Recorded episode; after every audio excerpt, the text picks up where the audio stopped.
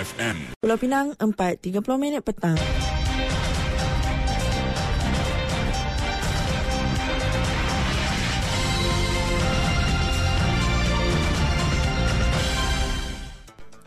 Warta Mutiara bersama Alias Syed Rahim. Assalamualaikum dan salam Malaysia Madani. Perbadanan Bekalan Air Pulau Pinang Sendirian Berhad PBAPP melaksanakan pelan tindak balas kecemasan membabitkan saluran paip 1350 mm yang pecah di dasar Sungai Perai dengan kerja pembaikan bermula hari ini. PBAPP berkata saluran paip pecah itu dikesan jam 8.26 pagi semalam dan adalah paip utama menyalurkan air terawat dari Loji Rawatan Air LRA Sungai Dua. Berikutan itu, PBAPP terpaksa menutup sementara saluran berkenaan untuk memudahkan tugas kimpalan di dasar sungai. PBAPP berkata pihaknya melantik kontraktor pakar yang berpangkalan di Pelabuhan Kelang untuk menyiasat kejadian itu memandangkan saluran paip berkenaan berada kira-kira 3.5 meter di dasar sungai. Katanya, pakar penyelam komersial melakukan penyelaman jam 10.30 malam tadi selain kawalan injap untuk mengurangkan aliran air kira-kira 75% bagi memudahkan kerja pemeriksaan bawah air. PBAPP akan menghebahkan senarai kawasan terjejas dalam masa terdekat selain menjelaskan notis awal tidak dapat dikeluarkan kerana gangguan tidak dirancang. Polis sedang menunggu laporan kimia termasuk puspakom bagi melengkapkan kertas siasatan berhubung kemalangan maut yang mengorbankan dua guru akibat dilanggar pemandu dipercayai mabuk dalam kejadian Sabtu lalu.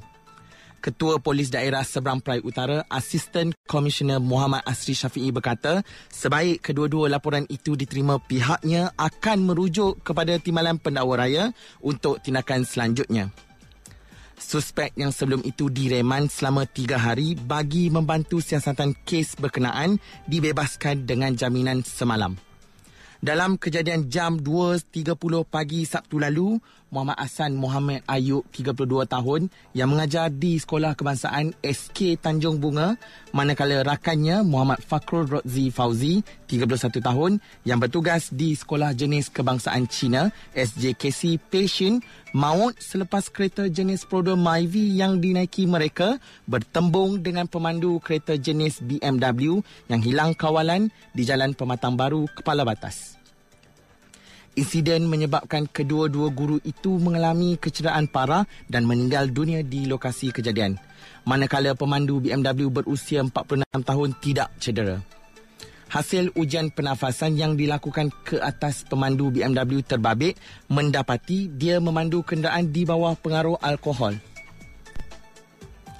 Sebelum kejadian, dua guru terbabit menghadiri penyumpaan makan malam di sebuah restoran bagi meraihkan seorang rakan mereka yang akan bertukar sekolah. Kes disiasat mengikut Seksyen 41 Kurungan 1 Akta Pengangkutan Jalan 1987. Tindakan seorang lelaki mengenakan caj parkir kereta yang mahal di sekitar tapak pesta Sungai Nibong membawa padah apabila dia ditahan semalam. Operasi membanteras ulat parkir itu dijalankan unit risikan operasi Majlis Bandaraya Pulau Pinang, MBPP dan Ibu Pejabat Polis Daerah IPD Timur Laut susulan aduan orang awam. MBPP berkata selain aduan kegiatan ulat parkir yang mengenakan caj mahal, individu berkenaan turut mengarahkan kenderaan supaya diletakkan di kawasan tidak sepatutnya sehingga mendatangkan kesukaran kepada orang ramai.